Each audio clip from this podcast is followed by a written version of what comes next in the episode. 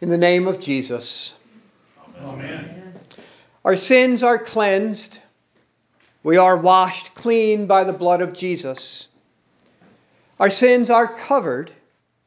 Our shame and unworthiness hidden in Christ. And our sins are fixed. They've all been put in one place and dealt with on Jesus on the cross. All good news all wonderful facets of forgiveness we've considered thus far. And yet, still, our sins nag at us, gnaw away at us. They're like a dog with a bone. They just don't seem to want to let go. Wouldn't it be good if, in addition to these facets, our sins would go someplace else, far, far away from us? If we could exile them, banish them, and know they were never coming back. We sometimes try to do that with other parts of our lives. People move from the inner city to the suburbs to get away from the crime and struggles of city life. But then they find out the suburbs has its own set of problems. People sometimes switch companies or jobs to get away from a bad boss. But what if the new boss is the same or worse than the old boss? People change churches to get away from people they don't like or problems they don't want to deal with. But there are such people and problems everywhere. Sometimes people even divorce and remarry looking for that ideal marriage and ideal mate, only to find out that no marriage or mate is ideal. You could say that none of these things work because no matter where I go, there is a sinner who follows me there. It is me. I bring my sin wherever I go, into every relationship I am in. If only it could, I could leave it somewhere. If only it would go far, far away. Well, that's the idea with the scapegoat we heard about tonight. God knows what we need, and He provides. And Old Testament Israel was just like us, and we are just like them. And so, for them too, there was this yearning to get away from their sins, far, far away. And so God gave them such a way the scapegoat.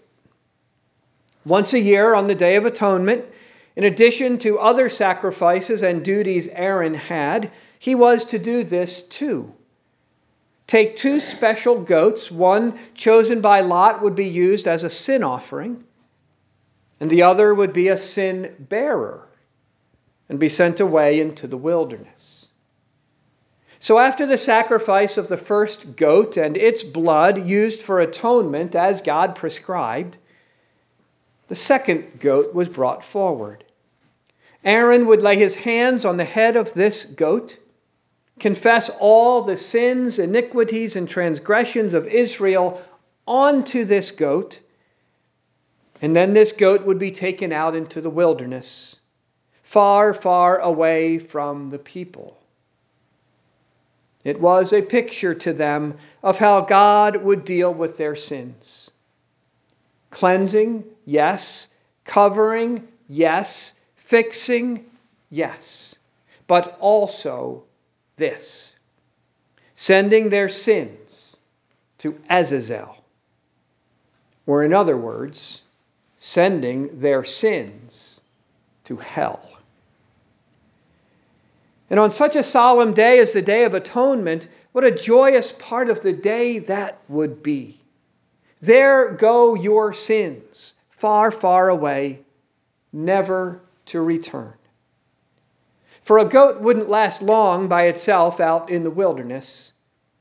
The predators would quickly seize upon it for a tasty meal. It is, of course, a picture of Jesus, as all the sacrifices of the Old Testament were. So, Jesus, fresh from the Jordan and his baptism there, where he took his place with us sinners. That is, not having any sins washed off of him, but having our sins washed onto him. As soon as that happens, what happens next? He is led out or thrown out into the wilderness. And there, the predator of our souls quickly seizes upon him to destroy and devour him, to send the Son of God to hell. That would be quite the coup for Satan. But he was not able. Because when the Son of God would go to hell, it would not be as a prisoner, but as a conqueror. So Jesus, who became sin for us, takes our sins to the wilderness of the cross, where he is left alone, forsaken by his Father, the predator stalking him. His agony in the Garden of Gethsemane showing just how heavy the weight, the sin of the world really is. Luke adding to Matthew's account that Jesus' agony was so intense that his sweat became like great drops of blood falling to the ground. But Jesus bears it alone for us all. There was no other way. He would lay down his life for us. He would fulfill the reason for both goats. He would be both the scapegoat with our sins and the bloody goat to atone for our sins. Whatever you need, all that you need, Jesus would provide. So after his death and burial and his rest in the tomb on the Sabbath, Jesus descends into hell in victory and then rises from the dead, and your sins are gone.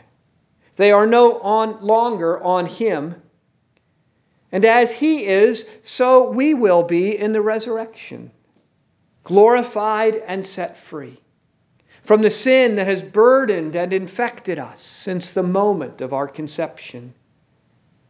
For joined to Jesus in his death and resurrection, our perishable bodies become imperishable, and our mortal bodies put on immortality, and death is swallowed up in victory and our sin causing, problem causing, death dealing sins lay dead in the grave. Rest in peace. Because they do, so will we. Not in the same way, though. We will rest in the peace of heaven where there is nothing accursed. We will rest in the peace of our Lord in the unity and harmony of His love. And will never have to move or change because our sin has been sent far, far away. How far? Well, we heard how far in the psalm we sang tonight. As far as the east is from the west, so far does he remove our transgressions from us. I like that picture, and as I often explain, it is because East and West are as far apart from each other as you can get. It is not so with North and South. North and South touch. If you're traveling around the world, there is a point at which you stop going north and start going south, and vice versa. But East and West, never touch. There is never a point at which you stop going east and start going west. East is forever, and west is forever. And that's how far your sins have been removed from you by the one who is your scapegoat, the one who is your sacrificial lamb, the one who is your good shepherd whose love for you is as great as how high the heavens are above the earth. So your sins yeah, they're not coming back. You might remember them, but God does not. They're dead to him and to you. But his son is alive, and so are you in him. The prophet Isaiah says that God has cast all your sins behind his back and that he will not remember your sins. In other words, God has moved on from your sin. He's dealt with it, He's done with it. It is finished. And if God has moved on from your sin, so can you. Not captive to sin anymore, not bearing the weight of its guilt anymore, not fearing its consequences anymore. He set you free. And as Jesus said, if the Son sets you free, you are free indeed. So you are. Your sin is gone. You can live in confidence, not shame, in love, and not fear.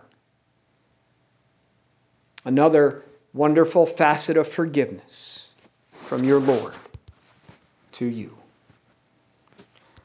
In the name of the Father, and of the Son, and of the Holy Spirit. Amen.